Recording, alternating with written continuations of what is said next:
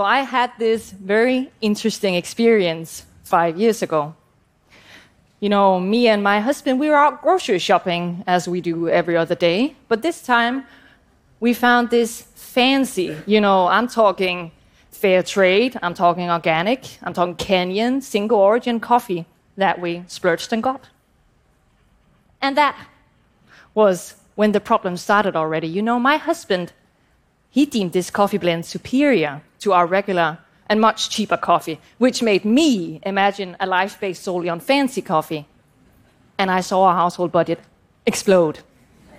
and worse, I also feared that this investment would be in vain, that we wouldn't be able to notice this difference after all.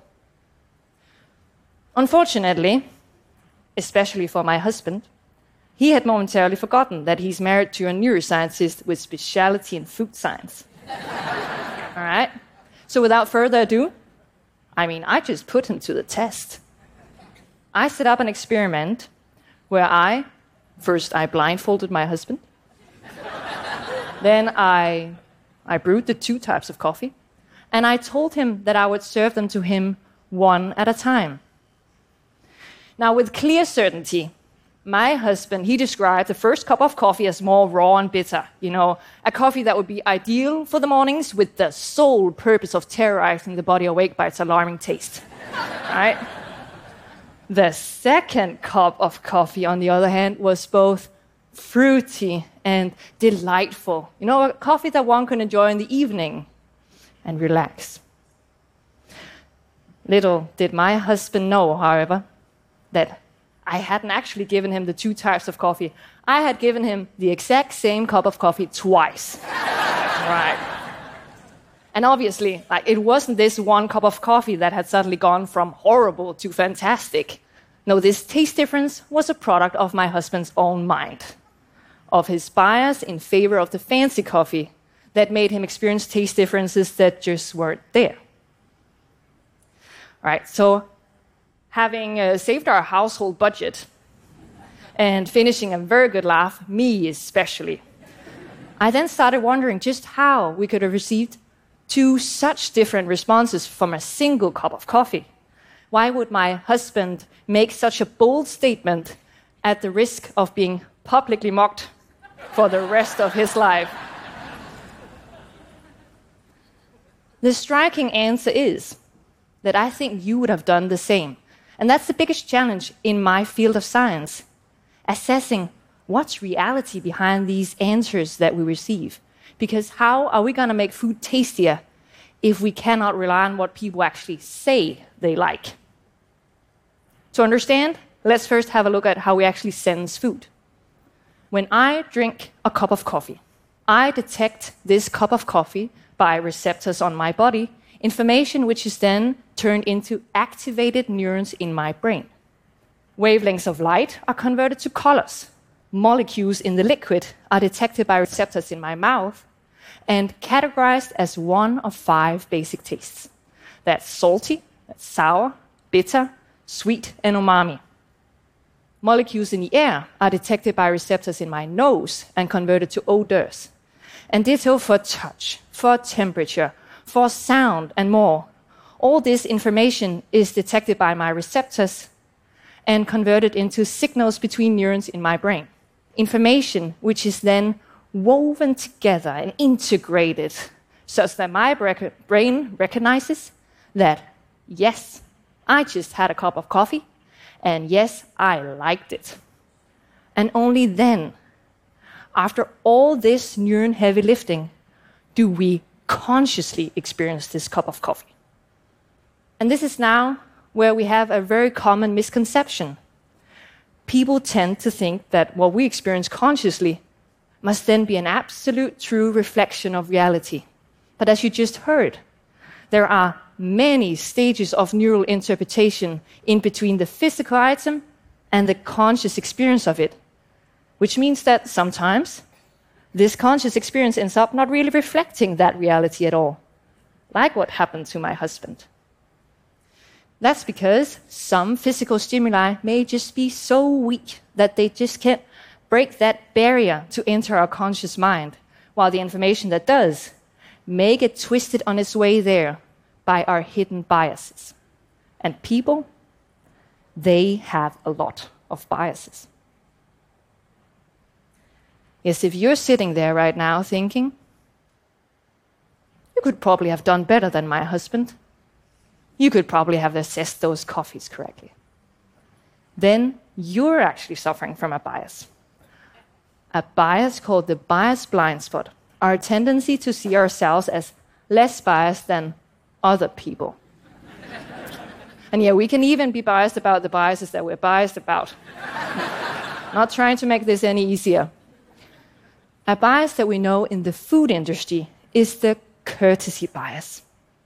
This is a bias where we give an opinion which is considered socially acceptable, but it's certainly not our own opinion, right? And I'm challenged by this as a food researcher because when people say they like my new sugar reduced milkshake, do they now? Or are they saying they like it because they know I'm listening and they want to please me? Or maybe they just want to seem fit and healthy in my ears. Like, I wouldn't know. But worse, they wouldn't even know themselves.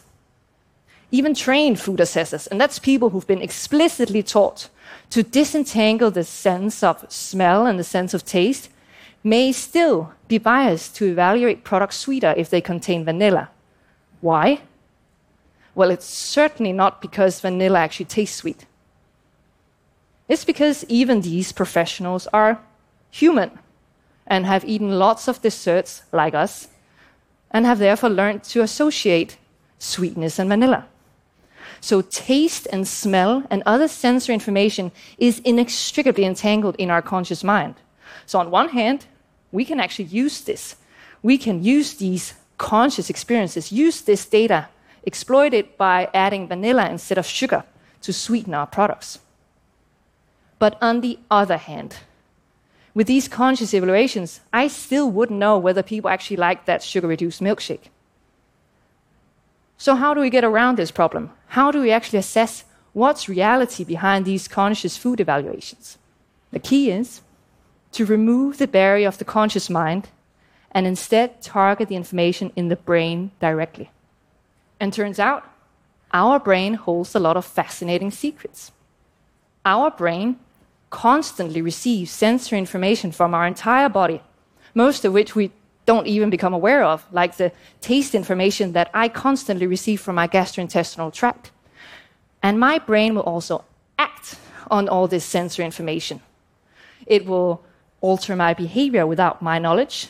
And it can increase the diameter of my pupils if I experience something I really like, and increase my sweat production ever so slightly if that emotion was intense. And with brain scans, we can now assess this information in the brain. Specifically, I've used a brain scanning technique called electroencephalography, or EEG in short, which involves wearing a cap studded with electrodes, 128 in my case. Each electrode then measures the electrical activity of the brain with precision down to the millisecond. The problem is, however, it's not just the brain that's electrically active, it's also the rest of the body as well as the environment that contains a lot of electrical activity all the time. To do my research, I therefore need to minimize all this noise. So I ask my participants to do a number of things here. First off, I ask them to rest their head in a chin rest to avoid too much muscle movement. I also ask them to, meanwhile, stare at the center of a computer monitor to avoid too much eye movements and eye blinks. And I can't even have swallowing. So I ask my participants to stick the tongue out of their mouth over a glass bowl. And then I constantly taste stimuli onto the tongue, which then drip off into this bowl. and then, just to complete this I mean, wonderful picture, I also provide my participants with a bib, available in either pink or blue as they please. Looks like a normal eating experience, right? no, obviously not. And worse, I can't even control what my participants are thinking about. So I need to repeat this taste procedure multiple times.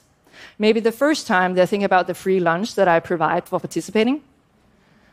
Or maybe the second time they're thinking about Christmas coming up and what to get for mom this year, you know?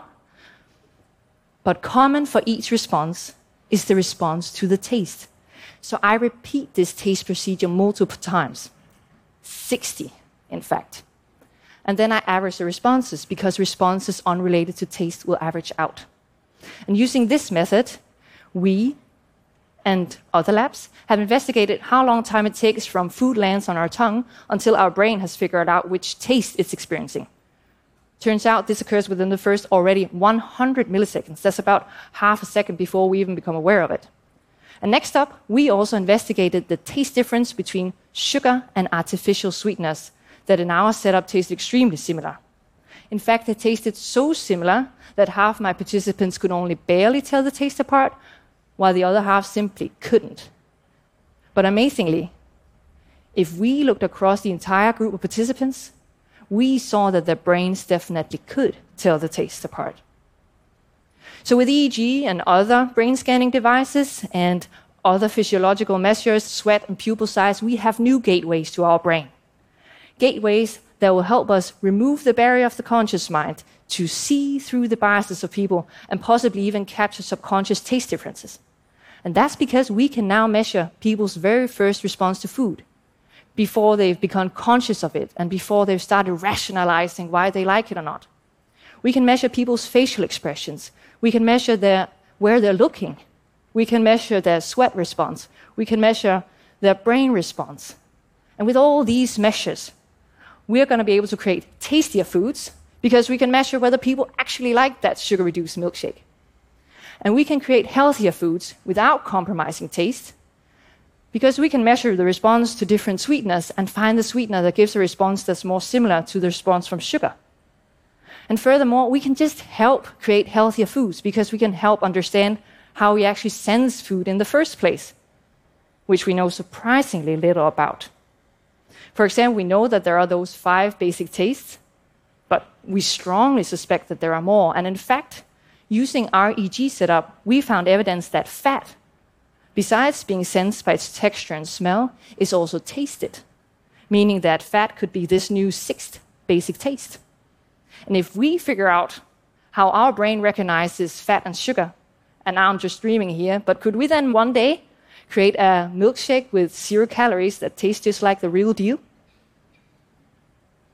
Or maybe we figure out that we can't because we subconsciously detect calories via receptors in our gastrointestinal tract the future will show. Our conscious experience of food is just the tip of the iceberg of our total sensation of food. And by studying this total sensation, conscious and subconscious alike, I truly believe that we can make tastier and healthier foods for all. Thank you.